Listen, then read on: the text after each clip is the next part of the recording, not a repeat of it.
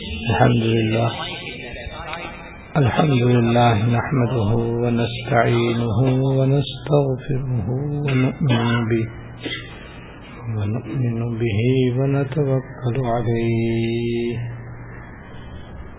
ونعوذ بالله من شرور أنفسنا ومن سيئات أعمالنا. من يهده الله فلا مغل له، ومن يغلله فلا هادي له. وأشهد أن لا إله إلا الله وحده لا شريك له. وأشهد أن سيدنا ونبينا ومولانا محمدا عبده ورسوله. صلى الله تعالى عليه وعلى آله وأصحابه وعلى آله وأصحابه وبارك وسلم وبارك وسلم تسليما كثيرا كثيرا أما بعد، فأعوذ بالله من الشيطان الرجيم. بسم الله الرحمن الرحيم. وفي ذلك فليتنافس المتنافسون. وقال تعالى ما آتاكم الرسول فخذوه وما نهاكم عنه فانتهوا. صدق الله العظيم.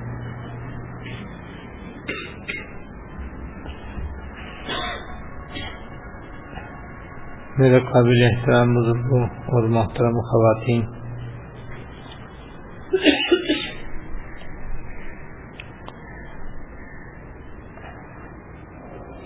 حیات المسلمین کی روح نمبر پندرہ کا بیان اللہ تعالی کے فضل سے پورا ہو گیا ہے۔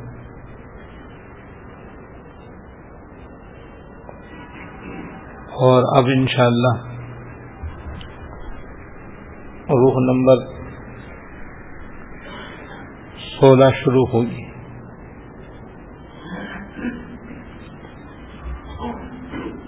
روح نمبر سولہ شروع کرنے سے پہلے ناچیز کو مشکات المصابیح کی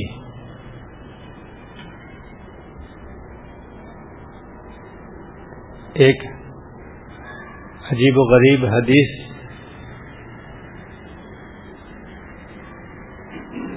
ذہن میں آ رہی ہے۔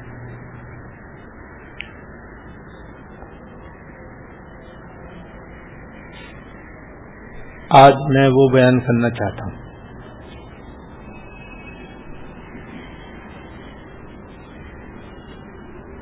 وہ حدیث عجیب بھی ہے۔ اور ہمارے لیے اس میں اہم تعلیم بھی ہے۔ اسی تعلیم کی غرض سے اس کو بیان کرنے کا ارادہ ہے۔ ہم بھی اسی نیت سے اس کو سنیں اور سمجھیں کہ ان شاء اللہ تعالی اس کو سننے کے بعد اس پر عمل کریں گے۔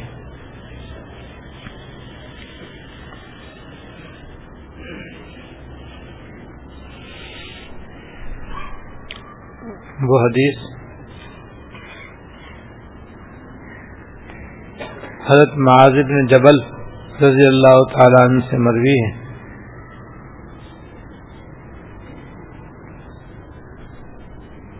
وہ فرماتے ہیں کہ ایک مرتبہ۔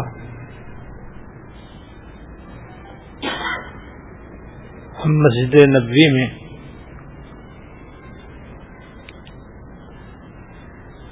فجر کی نماز کے واسطے سرکار دو عالم صلی اللہ علیہ وسلم کے تشریف لانے اور نماز پڑھانے کا انتظار کر رہے تھے۔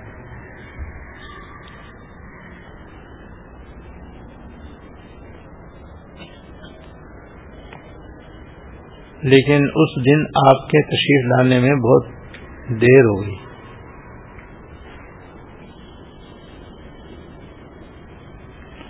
اور اتنی تاخیر ہو گئی کہ سورج نکلنے کا خطرہ پیدا ہو گیا۔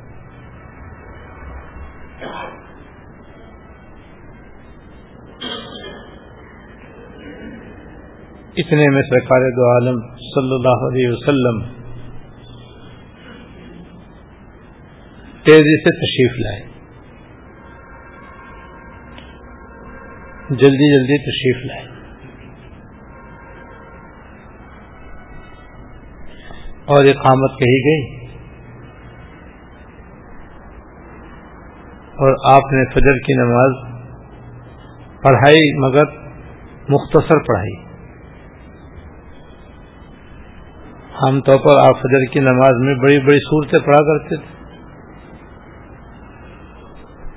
فجر کی نماز عام نمازوں سے طویل ہوتی تھی۔ لیکن اس روز آپ نے وقت کی کمی کی وجہ سے چھوٹی چھوٹی صورتیں پڑھ کر فجر کی نماز ادا فرمائی۔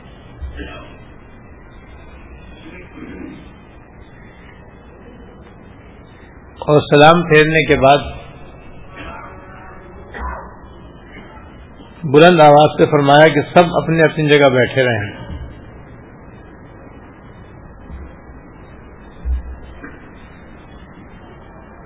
تاکہ میں یہ بتلاؤں کہ مجھے فجر کی نماز میں آج آنے میں کیوں دیر لگی؟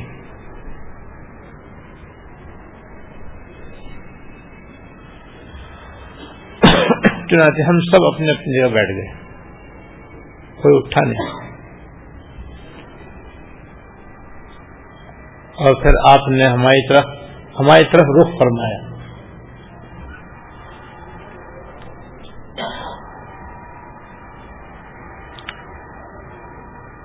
اور فرمایا کہ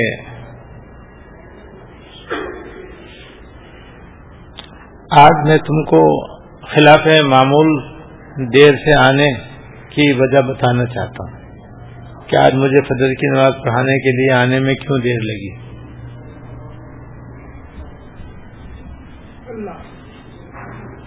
پھر فرمایا کہ میں رات کو اٹھا اور جتنی نماز میرے مقدر میں اللہ پاک نے لکھی تھی، میں نے اس کو ادا کیا یعنی تحجد کی نماز پڑھی۔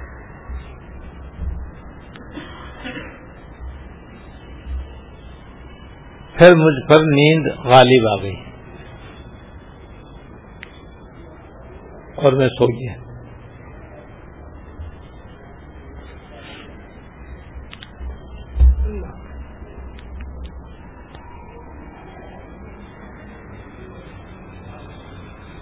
پھر میں نے خواب میں اپنے پروردگار کی زیارت کی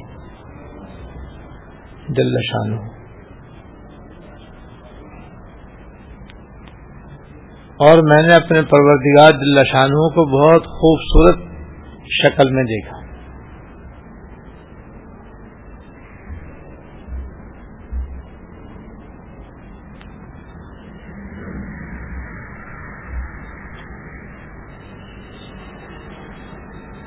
پھر اللہ جل شاہ نے مجھ سے فرمایا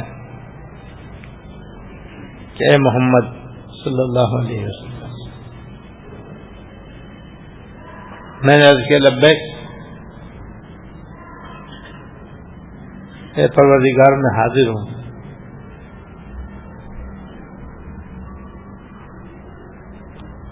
اللہ پاک نے فرمایا کہ یہ جو مقرر فرشتے ہیں، یہ کس بات میں بحث کر رہے ہیں؟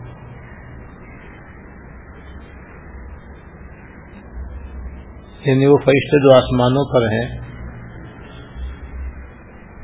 اور اللہ تعالیٰ کے بہت ہی مقرب اور برگزیدہ بندے ہیں۔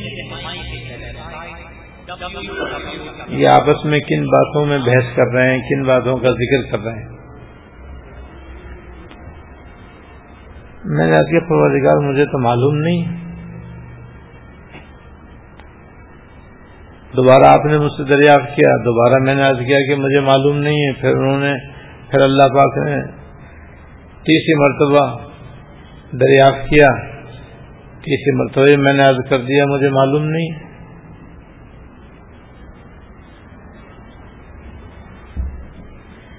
جب تینوں مرتبہ میں نے عرض کر دیا کہ مجھے نہیں معلوم یہ فرشتے کس بات میں بحث کر رہے ہیں، تو اللہ جل شانو نے اپنا دستے مبارک میرے دونوں کندھوں کے درمیان رکھ دیا۔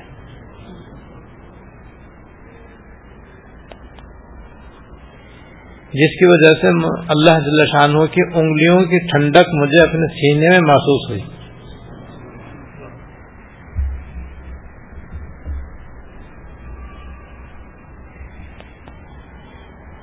اور جو باتیں مجھے معلوم نہیں تھی وہ سب مجھے معلوم ہوئی۔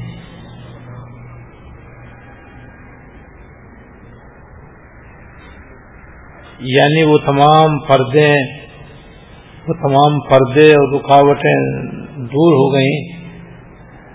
جو جو باتیں اللہ پاک مجھ سے دریافت فرمانا چاہ رہے تھے، ان میں وہ رکاوٹ تھی ان کی وجہ سے میں ان کے جاننے سے معذور تھا۔ وہ ساری رکاوٹیں میری دور ہو گئی اور وہ باتیں جو مجھے پہلے معلوم نہیں تھی، اب معلوم ہو گئی۔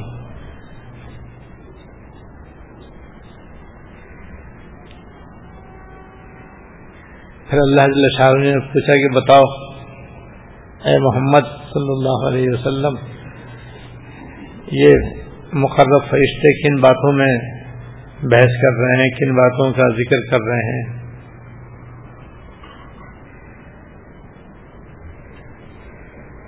میں نے عرض کیا کہ یہ کفارات میں بحث کر رہے ہیں۔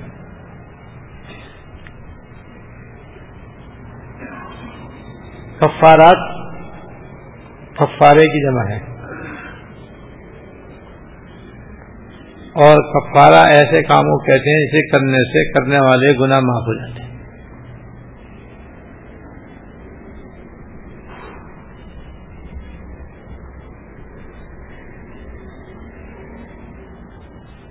جیسے قسم کا کفارہ ہوتا ہے۔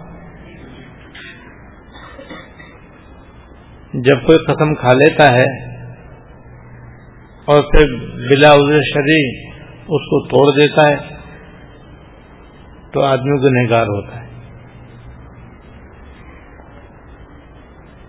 اور قسم کا کفارہ دینا واجب ہو جاتا ہے۔ اور کفارہ دینے سے وہ گناہ معاف ہو جاتا ہے۔ یہ جیسے روزہ توڑنے کا کفارہ ہوتا ہے۔ اگر کوئی شخص رمضان شریف کے مہینے میں رمضان شریف کا روزہ رکھ کر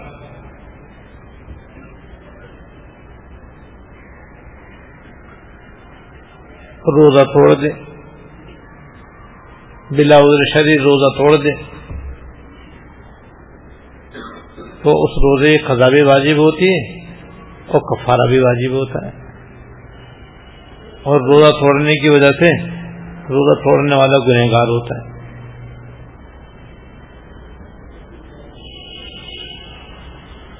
اور ایک مرتبہ روزہ توڑنے پر لگاتار ساٹھ روزے رکھنا کفارہ ہے۔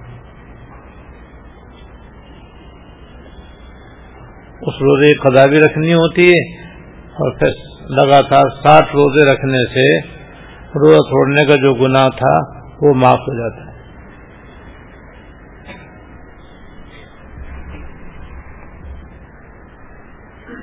اور توبہ بھی گناہوں کے لیے کفارہ یہ تو سب مسلمانوں کو معلوم ہے۔ کہ بڑے سے بڑا گناہ آدمی کر لے اور پھر سچی توبہ کر لے، اس سے گناہ معاف ہو جاتا ہے۔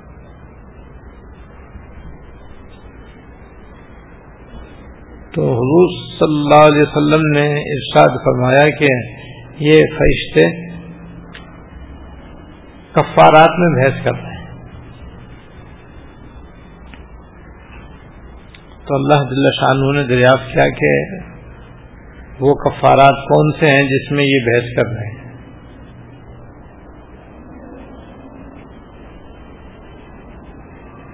تو آپ نے تین کفاروں کا ذکر فرمایا۔ تین اعمال بیان فرمائے جو گناہوں کے لیے کفارہ ہے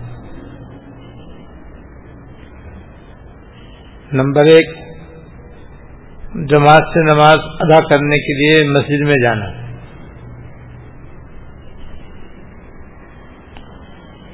مردوں پر جماعت سے نماز پڑھنا واجب ہے۔ اور جماعت مسجد میں ہوتی ہے۔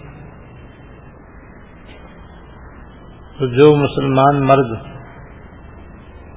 اپنے گھر سے باجماعت نماز ادا کرنے کے لیے مسجد میں جائے گا، تو اس کا یہ عمل اس کے لیے گناہوں کا کفارہ ہوگا۔ کیونکہ دوسری حدیثوں میں ہے کہ جب آدمی نماز پڑھنے کے لیے مسجد میں جاتا ہے تو ہر قدم پر ایک نیکی ملتی ہے، ایک گناہ مٹتا ہے۔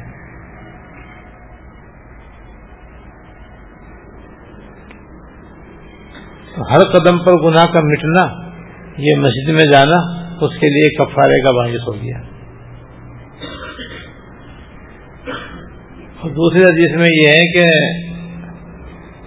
فرض نماز جماعت سے ادا کرنے کے لیے مسجد میں جانے کا ثواب ایسا ہے جیسے حج کا احرام باندھ کے آدمی اپنے گھر سے نکلے۔ اور حج کا احرام باندھ کر نکلنے والے کا تو قدم قدم پر ثواب لکھا جاتا ہے، قدم قدم پر اسے گناہ مٹتے ہیں۔ اور جیسے جیسے وہ لبیک پڑتا ہوا جاتا ہے، دنیا کے کونے کونے تک ساری چیزیں اس کے ساتھ لبیک کہتی ہیں۔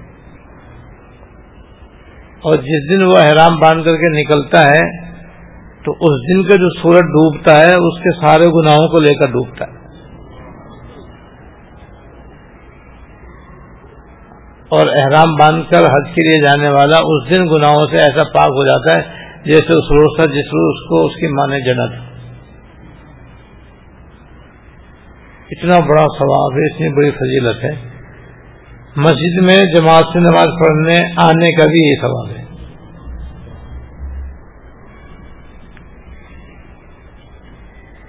اس لیے جہاں تک ہو سکے مردوں کو چاہیے کہ مسجد میں جا کر جماعت سے نماز پڑھیں۔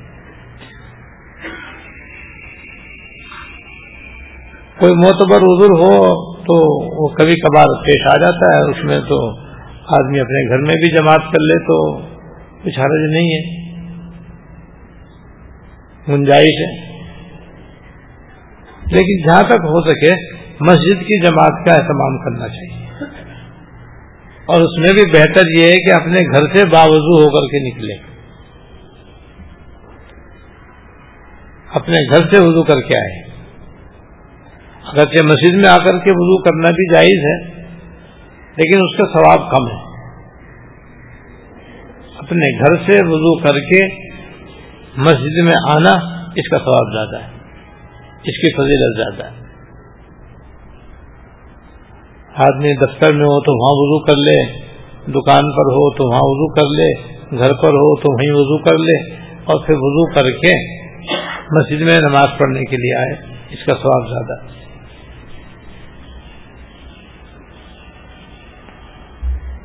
بہرحال آپ نے فرمایا کہ مسجد میں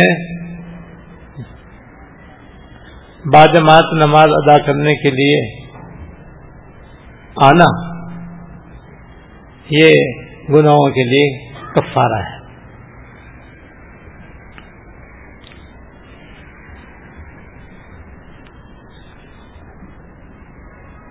اس کے بعد آپ نے ایک اور کفارے کا ذکر فرمایا۔ اور وہ ہے نماز کے بعد کچھ دیر مسجد میں بیٹھنا۔ نماز سے فارغ ہونے کے بعد کچھ دیر مسجد میں بیٹھنا۔ یہ بھی بیٹھنے والے کے لیے گناہوں کا کفارہ ہے۔ یعنی مسجد میں نماز پڑھنے کے لیے آئے اور مسجد میں نماز پڑھی، لیکن جماعت ختم ہونے کے بعد بھی کچھ دیر ذکر کرنے کے لیے، سنتیں یا نفلیں پڑھنے کے لیے یا تسبیحات پڑھنے کے لیے یا تلاوت کرنے کے لیے یا دعا کرنے کے لیے مسجد میں بیٹھا رہے۔ تو نماز کے بعد مسجد میں بیٹھنا یہ بھی کفارہ سیاحت ہے۔ اس سے بھی آدمی گناہ معاف ہوتا ہے اس لیے نماز کے بعد فوراً مسجد سے نہ نکلنا چاہیے۔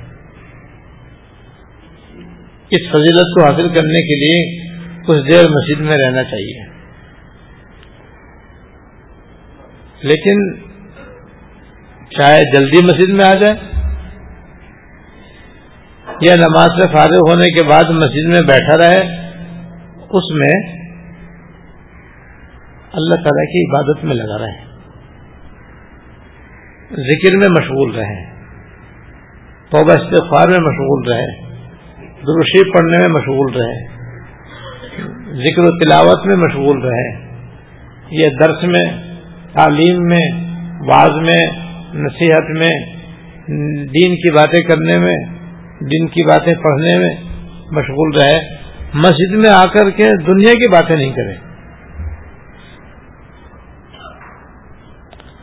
کیونکہ مسجد میں بیٹھ کر دنیا کی باتیں کرنے سے نیکیاں اس طرح ختم ہوتی ہیں جیسے آگ سے لکڑی جل کر ختم ہو جاتی ہے۔ یہ اس لیے میں کر رہا ہوں کہ بعض لوگ مسجد میں نماز کے بعد بھی دیر تک بیٹھے رہتے ہیں، لیکن وہ دنیا جہاں کی باتیں کرتے رہتے ہیں۔ بعض لوگ اذان سے پہلے مسجد میں آ جاتے ہیں، بلکہ بعض لوگوں کا تو اچھا خاصا وقت مسجد میں ہی گزرتا ہے، کیونکہ وہ کام کاج کے تو قابل ہوتے نہیں گھر میں بھی فارغ ہوتے ہیں، کوئی کام بھی نہیں ہوتا تو وہ مسجد میں ہی آ کے بیٹھ جاتے ہیں، وہیں بیٹھے رہتے ہیں۔ لیکن ایسے آدمی بعض جگہ دیکھا جاتا ہے کہ وہ دنیا کی باتوں میں مشغول رہتے ہیں بس۔ اور نہ صرف دنیا کی باتوں میں، بلکہ بعض مرتبہ گناہ کی باتوں میں مشغول ہو جاتے ہیں۔ جیسے غیبت کرنا، جھوٹ بولنا چگلی کھانا، تہمت لگانا۔ نماز کے بعد بھی بیٹھے ہیں تو ادھر ادھر کی باتیں کر رہے ہیں، دنیا جہاں کی باتیں کر رہے ہیں۔ تو یہ تو بہت گناہ کی بات ہے۔ یہ مسجد کے ادب کے خلاف ہے، دربار خداوندی کی بڑی بے ادبی اور بے احترامی کی بات ہے اور گناہ کی بات ہے۔ اس سے بجائے نیکی ملنے کے اور بجائے ثواب ملنے کے اور بجائے بخشش اور مغفرت ہونے کے الٹا آدمی گنہ گار ہوتا ہے۔ اس سے تو بہتر ہے بس آدمی آئے اور نماز پڑھے اور فوراً چلا جائے۔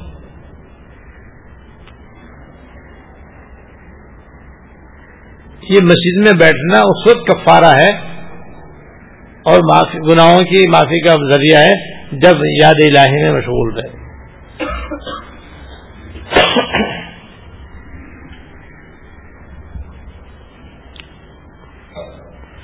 دراصل مومن کا دل مسجد میں لگنا چاہیے۔ اصل بات یہ ہے۔ یہ نہیں کہ بھاگتا ہوا آیا اور بھاگتا ہوا چلا گیا۔ کہ بھائی چلو جلدی جاؤ بھائی اذان ہو گئی، کسی طریقے سے نماز کی بلا اتارو اور پھر بھاگو۔ جیسے بعض لوگوں آپ دیکھتے ہیں، بالکل اخیر میں آئیں گے۔ بھاگتے بھاگتے آئیں گے اور آخر اگت ملی یا قاعدہ ملا اور سلام پھیرا اور جلدی جلدی انہوں نے سنتیں پڑھی اور ایک دم بھاگ لی۔ یہ بہت بری عادت ہے۔ مومن کا دل ایسا نہیں ہونا چاہیے، مومن کا دل تو مسجد میں لگنا چاہیے۔ اور جس مومن کا دل مسجد سے لگتا ہے اور وہ مسجد میں رہتا ہے اور اللہ کی یاد میں مشغول رہتا ہے، تو ایک فضیلت تو یہ کہ اس کا یہ مسجد میں بیٹھنا اس کے لیے کفارہ سیاحت ہے۔ اور دوسرے حدیث میں یہ کہ قیامت کے دن اللہ تعالیٰ سات خوش نصیب افراد کو اپنے عرش کا سایہ عطا فرمائیں گے۔ ان میں سے ایک وہ شخص بھی ہے کہ وہ قلب معلقن بال مسجد ایک بندہ وہ ہے جس کا دل مسجد سے اٹکا ہوا۔ یعنی جو ہی فارغ ہوتا ہے وہ مسجد میں چلا جاتا ہے۔ یا ہر وقت اس کے دل میں دھیان رہتا ہے کہ کب اذان ہو تو میں مسجد میں جاؤں، نماز پڑھوں، ذکر کروں، تلاوت کروں تصویر پڑھوں، دعا کروں۔ اور مسجد میں آ کر اس کا بڑا دل سکون میں آ جاتا ہے۔ اصل بات یہ ہے کہ ہر مومن مرد کا دل مسجد سے مسجد سے اٹکا ہوا ہونا چاہیے، اس کا دل مسجد میں لگنا چاہیے۔ بھاگنا نہیں چاہیے اس کو مسجد سے۔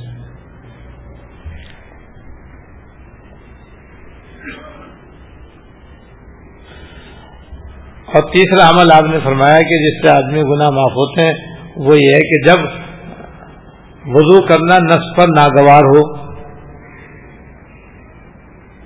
اس وقت اچھے طریقے سے وضو کرنا۔ جیسے سردیوں میں جبکہ پانی ٹھنڈا ہو، آدمی کے لیے وضو کرنا دشوار ہوتا ہے۔ اس لیے بعض مرتبہ آدمی جلدی جلدی وضو کر لیتا ہے اور سنت کے مطابق وضو نہیں کرتا۔ اور اسی جلد بازی میں بعض مرتبہ وضو کے اعضاء میں سے کچھ حصہ خشک رہ جاتا ہے۔ اس روح میں تو وضو ہی نہیں ہوتا اس کا۔ جب وضو نہیں ہوگا تو نماز بھی نہیں ہوگی۔ تو کتنے بڑے نقصان کی بات ہے۔ تو ایسا وضو اس کے لیے گناہوں کا فارا نہیں ہوگا۔ الٹا خود کو نگار ہوگا ایسا ناقص وضو کرنے کی وجہ سے۔ اگر اس نے وضو کے فرائض تو ادا کر لیے لیکن سنتیں چھوڑ دی تو بھی اس کا وضو ناقص ہوگا۔ اور ناقص وضو بھی کامل اردو کے برابر نہیں ہو سکتا۔ ایک مثال میں عرض کرتا ہوں، جو حدیث شریف سے ثابت کہ ایک شخص بسم اللہ پڑھ کر وضو کرتا ہے۔ یعنی سنت کے مطابق وضو کرتا ہے۔ تو وضو سے جب فارغ ہوتا ہے تو سر سے پیر تک اس کا بال بال گناہوں سے پاک ہو جاتا ہے۔ یعنی سجرا گناہ اس کے معاف ہو جاتے ہیں۔ اور جو آدمی بسم اللہ پڑھ کر وضو نہیں کرتا یعنی سنت کے مطابق وضو نہیں کرتا، تو صرف وضو کے جو آزا ہیں وہ اس کے گناہوں سے پاک ہوتے ہیں، باقی جسم گناہوں سے پاک نہیں ہوتا۔ یعنی دونوں ہاتھ، دونوں پیر، چہرہ، سر، اس کے تو گناہ معاف ہو جائیں گے اس کے۔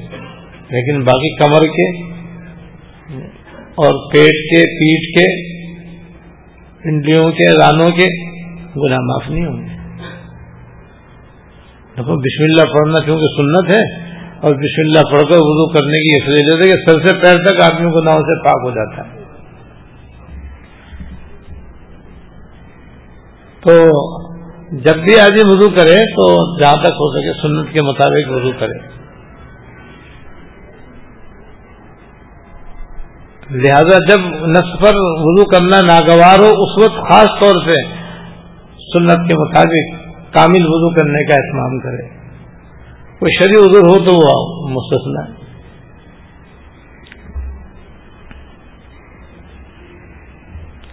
یہ جیسے بعض مرتبہ بیماری میں آدمی کے لیے کامل وضو کرنا دشوار ہوتا ہے اور مشکل ہوتا ہے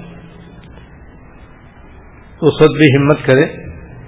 اور ہمت کر کے اپنا وضو پورا کرے اور مکمل کرے۔ یہ تین کفارات آپ نے بیان فرمائے۔ جو ہمیں یاد رکھنے چاہیے اور ان پر عمل کرنا چاہیے۔ اس کے بعد اللہ جل شاہ نے حضور سے دریافت کیا کہ یہ مقرر فرشتے اور کس بات میں بحث کر رہے ہیں؟ اور کس بات کس بات کا مذاکرہ کر رہے ہیں۔ تو سرکار دو عالم صلی اللہ علیہ وسلم نے فرمایا کہ پروردگار عالم، یہ مقرر فرشتے ان کاموں میں بحث کر رہے ہیں جن سے بندے کے درجے بلند ہوتے ہیں۔ یہ فرشتے دراجات میں بحث کر رہے ہیں۔ ان کاموں میں بحث کر رہے ہیں جن سے بندے کے بندے کا درجہ بلند ہوتا ہے۔ پھر اللہ پاک نے فرمایا کہ وہ کون کون سے اعمال ہیں جنہیں کرنے سے درجات بلند ہوتے ہیں۔ تو آپ نے چند کام بیان فرمائے۔ نمبر ایک، کھانا کھلانا۔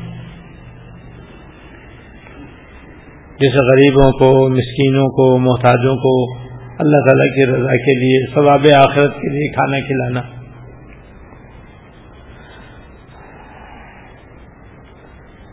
تو یہ کھانا کھلانے کا عمل بھی ایسا ہے کہ اس کی وجہ سے اللہ تعالیٰ کھانا کھلانے والے کا درجہ بلند کرتے ہیں۔ اور بندے کو اللہ تعالیٰ کا قرب نصیب ہوتا ہے۔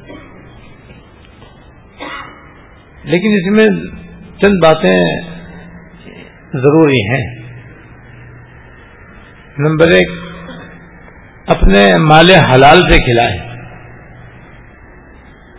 کیونکہ مال حرام سے تو کوئی عبادت قبول نہیں ہوتی۔ نمبر دو، نیت اس کی صحیح ہو۔ صحیح نیت یہ ہے کہ اللہ تعالیٰ کو راضی کرنے کی نیت سے کھلائے پلائے۔ وجہ کہ بہت سے لوگ کھانا کھلاتے ہیں، لیکن ان کی نیتیں دوسری قسم کی ہوتی ہیں۔ بعض لوگوں کی نیت ہوتی ہے کہ ہم اس لیے کھانا کھلا رہے ہیں کہ نہیں کھلائیں گے تو لوگ ہمیں برا بلا کہیں گے۔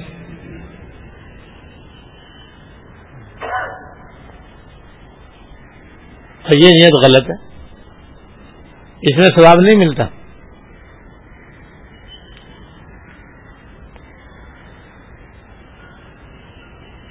بعض لوگوں کی نیت ہوتی ہے کہ بھائی ہم نے کھایا ہے تو کھلانا بھی۔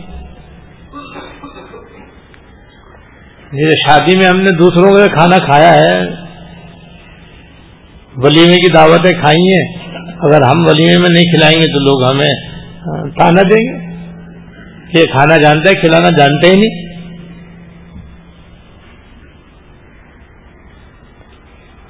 اور لوگ مجھے کہتے ہیں، ارے کھا کھا کے پیٹ تو موٹا کر لیا، کبھی کھلایا بھی ہے یا نہیں؟ اس لیے کھلا رہا ہے تاکہ کھایا ہے تو کھلانا بھی ہے۔ تو یہ تو اللہ کے لیے کھانا کھلانا نہیں۔ یہ تو برادری کا منہ بند کرنے کے لیے ہے۔ بعض اس لیے دعوت کرتے ہیں، ولیمہ کرتے ہیں، کھانا کھلاتے ہیں تاکہ ہمارا نام روشن ہو۔ لوگ کہیں بھائی، ان کا ولیمہ تو بالکل تاریخی تھا۔ آج تک کبھی ایسا ولیمہ ہم نے نہ کھایا نہ کھلایا۔ اتنی ڈشیں تھیں، اتنی چیزیں تھیں، یہ تھا، وہ تھا۔ بس یہ تاریخ سننے کے لیے اس نے کھانا کھلانے کا اہتمام کیا اور دعوت ولیمہ کا انتظام کیا۔ اور پھر لوگ مجلس میں بیٹھتے ہیں، بحث کرتے ہیں، مذاکرہ کرتے ہیں کہ بھائی ان کا ولیمہ کیسا تھا بھائی؟ تمہارا کیسا تھا اور ہمارا کیسا تھا؟ فخر کے طور پر ذکر کیا جاتا ہے۔ تو یہ نیت صحیح نہیں جی۔ یہ کھلانا اللہ کے واسطے نہیں یہ تو دکھاوے کے لیے ہے۔ اور ریاکاری کے لیے اور دکھاوے کے لیے نام و نمود کے لیے جو کھانا کھلایا جائے گا، اس پہ تھوڑی یہ ثواب ملے گا۔ اس پہ تو الٹے پکڑ ہوگی۔ ایسے جب کسی کا انتقال ہو جاتا پھر بھی بڑے کھانے کھلائے جاتے ہیں۔ اور سمجھو مرنے والے کے یہاں تین دن تک دعوتی ہوتی رہتی تین تک تین دن تک اس کے یہاں بیٹھک اور ساری برادری اسے گھر میں حاضر اور کڑوی روٹی اور کڑوی بوٹی کھانے کھلانے کا رواج۔ تو کوئی نبی کہتے کہتے ہیں بھائی کڑوی روٹی تو کھا جا۔ یعنی کڑوی روٹی اس لیے نام رکھا ہوا ہے، میٹھی روٹی۔ وہ کہتے ہیں کہ بھائی یہ غم کا موقع ہے، اس موقع پر روٹی کھانے سے بوٹی کھانے سے کیا مزہ، مگر اب کیا کریں؟ اب صدمہ پیش آ گیا، مجبوراً کھانا پڑ رہا ہے۔ یہ مطلب ہوتا ہے کڑوی روٹی کا۔ تو تین دن تک دعوت ہی دعوت۔ دوسرا کوئی نہیں بھیجتا، وہ میت والی اپنے گھر سے لوگوں کو کھلاتے ہیں، کیونکہ وہ تو چوکڑی مار کے بیٹھ گئے۔ اب تین دن تک چلنے کا نام نہیں، اب تو تیسرے دن چھٹی ہوگی۔ تو مرنے والا اچھا مرا، گھر والوں کی مصیبت آ گئی۔ اب یہ رسم ہے۔ تیسرے دن تیجا کریں گے اور پھر جا کے جان چھوٹے گی۔ پھر چالیسویں کی مصیبت، پھر سال میں برسی کی آفت، یہ سب کھانے ہیں، یاد رکھو۔ جو اپنے بنائے ہوئے ہیں اور سراسر ناجائز ہیں، ان کا مقصد کوئی اللہ اس کو رسول کو راضی کرنا نہیں ہے۔ رسم و رواج کی پابندی کرنا ہے۔ تو یہ رواجی کھانے جو ہوتے ہیں، یہ بھی نام و نمود کے لیے، دکھاوے کے لیے، قوم برادری کے و تشنی سے بچنے کے لیے کیے جاتے ہیں۔ یہ سب ناجائز ہے ایسے کھانوں کا کوئی ثواب نہیں یاد رکھو، الٹا گنا ہے۔ ان سے بچنا واجب ہے۔ درجات کی بلندی کا ذریعہ تو وہ کھانا ہے جو اللہ کی رضا کے لیے ہو۔ مال حلال سے ہو۔ تو ایک تو حلال مال ہو، دوسرے نیت سے ہی ہو، تیسرے یہ کہ طریقہ شریعت کے مطابق۔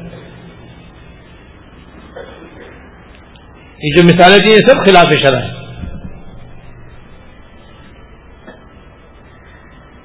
شریعت کے مطابق کسی مسلمان کی دعوت اس کو کھانا کھلانا، اپنے عزیزوں کو کھانا کھلانا، اپنے رشتے داروں کو کھانا کھلانا، اپنے بہن بھائیوں کو کھانا کھلانا جس میں تینوں باتیں نہ ہوں۔ دکھاوا بھی نہ ہو، مال حرام بھی نہ ہو، نیت بھی خراب نہ ہو، طریقہ بھی صحیح ہو، تو بھائی یہ بھی نیکی کا کام ہے۔ باعث اجر ہے۔ اسی طرح غربا فقرا اور مساکین کو اللہ کی رضا کے لیے کھانا کھلانا، اس کا بھی یہ ثواب ہے۔ اس سے بندے کے درجے بلند ہوتے ہیں۔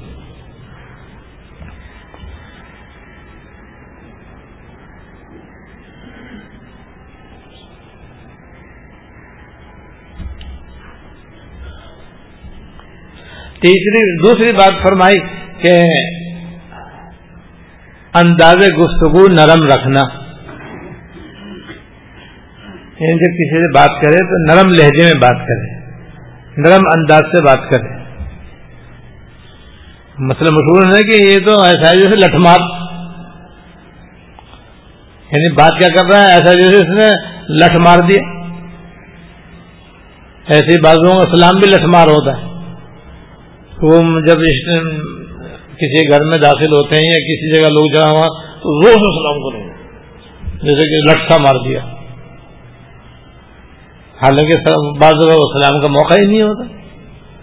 تو بعضوں کی گفتگو کا انداز بھی بڑا ہی دل خراش۔ اور موجب اذیت ہوتا ہے۔ بعض لوگ آپس میں گفتگو کرتے ہیں، ایسا لگتا ہے جیسے لڑ رہے ہوں آپس میں۔ حالانکہ وہ معمول کے مطابق باتیں کر رہے تھے مگر ان کا انداز گفتگو لڑنے کا سا ہوتا ہے۔ تو بعضوں کا انداز گفتگو بڑا دل خراش ہوتا ہے۔ بعضوں کے باتوں کے اندر بڑے تانے ہوتے ہیں۔ وہ بات بات میں دوسروں پر باتیں مارتے ہیں۔ بعض عورتوں کے اندر اس کی بہت بری عادت ہوتی ہے۔ کہ وہ باتیں بھی کر رہی ہوتی ہیں، ساتھ میں تانے بھی دے رہی ہوتی ہیں۔ اکثر گھروں میں جو عورتوں میں لڑائیاں ہوتی ہیں، جھگڑے ہوتے ہیں، اس کی بڑی وجہ زبان کا غلط استعمال ہوتا ہے۔ ہمارے ساتھ رحمت اللہ علیہ فرماتے تھے کہ بعض لوگ ایسے ہوتے ہیں کہ ان کی گفتگو کے اندر ڈنک ہوتے ہیں۔ ڈنک یہ بچھو کا ڈنک ہوتا ہے، تتیے کا ڈنک ہوتا ہے، بھیڑ کا ڈنک ہوتا ہے، سانپ کا ڈنک ہوتا ہے، ایسا ہوتا ہے جیسے اس کے ڈنک مارنے سے تکلیف ہوتی ہے نا، بعض لوگوں کے باتیں کرنے سے تکلیف ہوتی ہے۔ یعنی باتوں باتوں میں وہ ایسے جملے کستے ہیں، مارتے ہیں باتیں کرتے ہیں جس سے سننے والے کا دل زخمی ہو جاتا ہے۔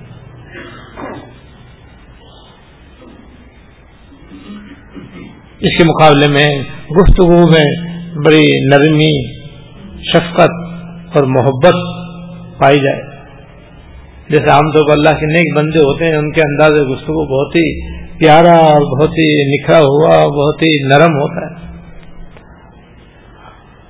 ہم حضرت رحمت اللہ علیہ جو بانی دارالعلوم کراچی ہیں، ان کے حالات پر مفتی اعظم نمبر، البلاغ کا مفتی اعظم نمبر شائع ہوا اب آج کل بھی ملتا ہے اس میں ایک صاحب نے حضرت کے بارے میں ایک مضمون لکھا ہے، اس کا عنوان بنایا ان کی باتوں میں گلوں کی خوشبو۔ ان کی باتوں میں گلوں کی خوشبو۔ یعنی ان کا انداز گفتگو ایسا جیسے پھول جھڑ رہے ہیں اردو کا کی مسل بھی ہے کہ یہ تو ایسی باتیں کرتا ہے جیسے کہ پھول جھڑ رہے ہیں یعنی انداز گفتگو شیریں نرم اور محبت سے بھرا ہوا۔ تو یہ انداز گفتگو کو نرم رکھنا یہ بھی درجات کی بلندی کا باعث ہے۔ حالانکہ کوئی پیسہ خرچ نہیں ہوتا، کوئی مایا خرچ نہیں ہوتی، کوئی زیادہ وقت بھی خرچ نہیں ہوتا۔ اگر آدمی چاہے تو اپنا گفتگو کا لہجہ نرم کر لے اور مفت میں یہ فضیلت حاصل کر لے۔ اور تیسری بات یہ فرمائی کہ جب لوگ سو رہے ہوں تو یہ اٹھ کر تحجد کی نماز پڑھے تو تحجد کی نماز پڑھنا بھی درجات کی بلندی کا باعث ہے۔ اور تحجد کی ایک فضیلت یہ بھی ہے کہ جب قیامت کے میدان میں سو اولین و آخرین جمع ہو جائیں گے اور حساب و کتاب کے لیے بے چین ہوں گے، تو حساب و کتاب سے پہلے اعلان ہوگا کہ تاجد پڑھنے والے کہاں کھڑے ہو جائیں۔ تو تھوڑے سے آدمی کھڑے ہوں گے۔ اور اس کے بعد پھر ان کے بارے میں اعلان ہوگا۔ کہ تم تو بغیر حساب کے جنت میں چلے جاؤ۔ پھر باقی لوگوں کا حساب شروع ہوگا اتنی بڑی فضیلت اب آتے پیسے کھاتے تو سائے جاگ لے اور دو رکعت کے لیے آدمی سے اٹھانا جائے۔ یہ تو بھائی کمزوری کی بات ہے۔ بھائی دو رکت تھی تو کم سے کم تاجر کی دو ہی تو رکت ہے بس آدمی اٹھ سکتا ہے نا اٹھنا چاہے اگر ابھی اعلان ہو جائے کہ جو آدمی ہاں، تحجد میں اٹھے گا، دو لاکھ روپے ملیں گے۔ تو میرے خیال میں بچے بچے اٹھ جائیں گے۔ جتنے بیٹھے ایک کی بھی تاجد نہ کرنی ہوگی وہی تو دو دو لاکھ کیا دو کروڑ سے بھی بڑھ کر دو رکھتے تو۔ تو تحجد بھی ایسی چیز ہے جس سے آدمی کے درجے بلند ہوتے ہیں۔ پھر اس کے بعد اللہ پاک نے فرمایا کہ اے محمد، مانگ کیا مانگتے ہیں صلی اللہ علیہ وسلم۔ تو آپ نے یہ دعا مانگی کہ اللہ میں آپ سے اچھے اچھے کاموں کے کرنے کی توفیق مانگتا ہوں۔ برے کاموں کے چھوڑنے کی توفیق مانگتا ہوں۔ اور میں مسکین اور متوازے لوگوں کی محبت مانگتا ہوں۔ کیونکہ غرور تکبر میں تو ذلت کے سوا کچھ بھی نہیں ہے۔ آج اور مسکنت اور اپنے آپ کو کچھ نہ سمجھنے میں سب کچھ ہے۔ توازے کے مطابق ایک شعر ہے کہ مجھے خاص میں دبا دو، میری خاص بھی اڑا دو۔ مجھے خاص میں دبا دو، میری خاص بھی اڑا دو۔ تیرے نام پر مٹا ہوں مجھے کیا غرض نشا سے اللہ اللہ نصیب۔ تو یا اللہ مجھے اپنے متوازے اور مسکین لوگوں کی محبت عطا فرما۔ اور جب آپ کسی قوم کے اندر کسی فتنے، فتنہ برپا کرنے کا ارادہ کریں تو مجھے اس فتنے سے بچا کر اٹھا لینا۔ اور یہ کہ میری مغفرت فرما اور مجھ پر رحم فرما۔ اور مجھے اپنی محبت عطا فرما۔ اور ان اعمال کی محبت عطا فرما جو آپ کی محبت کا ذریعہ ہے۔ اور ان لوگوں کی محبت عطا فرما جو آپ کا، جو آپ کے محبوب ہیں۔ اور ان اعمال کی محبت عطا فرما جو آپ کے قریب ہونے کا ذریعہ ہے۔ یہ حضور صلی اللہ علیہ وسلم نے دعا مانگی اور پھر فرمایا کہ یہ سب باتیں برحق ہیں۔ تم ان باتوں کو سیکھو اور دوسروں کو بھی بتا دو اور دوسروں کو بھی سکھا دو۔ فرمائی یہ یہ اس وجہ سے مجھے فطر کی نماز پڑھانے کے لیے آنے میں دیر ہوئی۔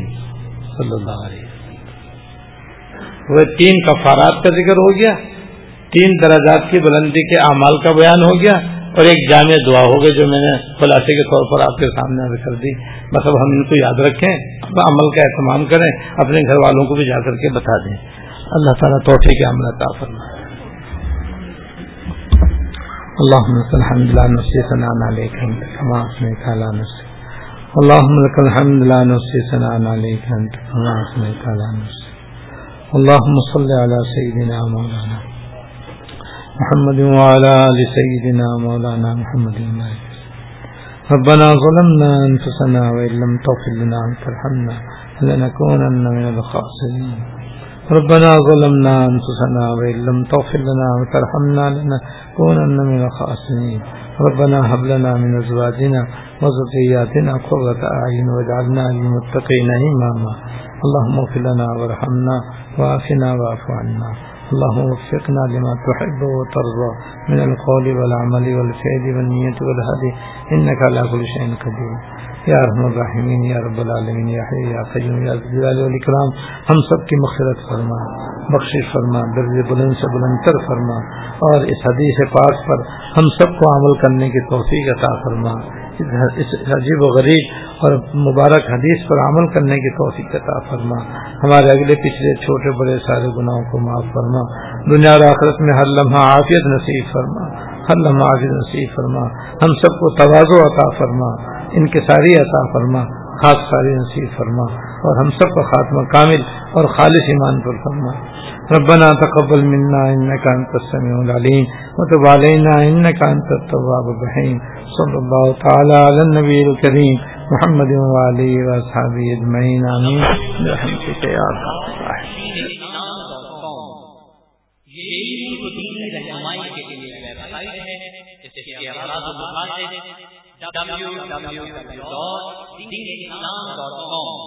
اس اسلامی تعلیمات کو دنیا بھر کے مسلمانوں تک پہنچانا ہے اور اس کے ساتھ اثر حاضر کے جدید مسائل جن کا تعلق زندگی کے کسی بھی شعبے سے اور اس کے بارے میں قرآن سنت کی روشنی میں صحیح رہنمائی کرنا ہے تو کے حملوں کا محبت جواب اور دنیا بھر کے لوگوں کو نبی کریم صلی اللہ علیہ وسلم کے اوسام و کمالات اور تعلیمات سے آگاہی پروگرام میں شامل ہے اسلام کے خلاف پھیلائی گئی غلط فہمیوں کو دور کرنا اور مسلمانوں کے ایمان جذبات کو بیدار رکھنا بھی اس کوشش کا حصہ ہے۔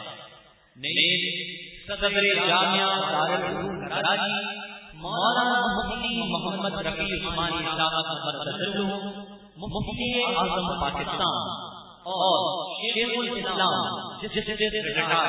سپریم کورٹ آف پاکستان، مولانا مفتی محمد تقی عثمانی صاحب اور مفتی جامعہ دارالعلوم کراچی، حضرت مولانا مفتی عبد الرؤوف صاحب مرکز کی ہفتہ وار، اسلامی مجالس براہ راست بیان کی اور دیگر علماء پاک و ہند کی تقاریر بھی اب انٹرنیٹ پر اس ویب سائٹ پر سنی جا سکتی ہے۔